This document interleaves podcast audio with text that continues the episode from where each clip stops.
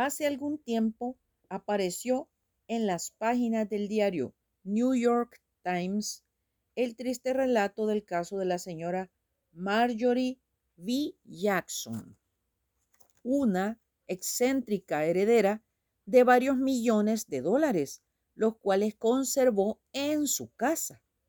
Posiblemente ladrones conocedores del caso incursionaron varias veces en casa de la señora Jackson buscando aquel dinero, del cual se llevaron algunos millones, pero ella, quién sabe por qué causa, no informó a la policía. La mayor tragedia vino cuando los ladrones incursionaron otra vez, mataron a la señora y para borrar las huellas incendiaron su casa. Cuando la policía llegó a inspeccionar los escombros, encontraron el cadáver de la señora y escondidos en barriles viejos de basura varios millones de dólares. La posesión de aquel dinero fue la causa de la ruina para la señora Jackson.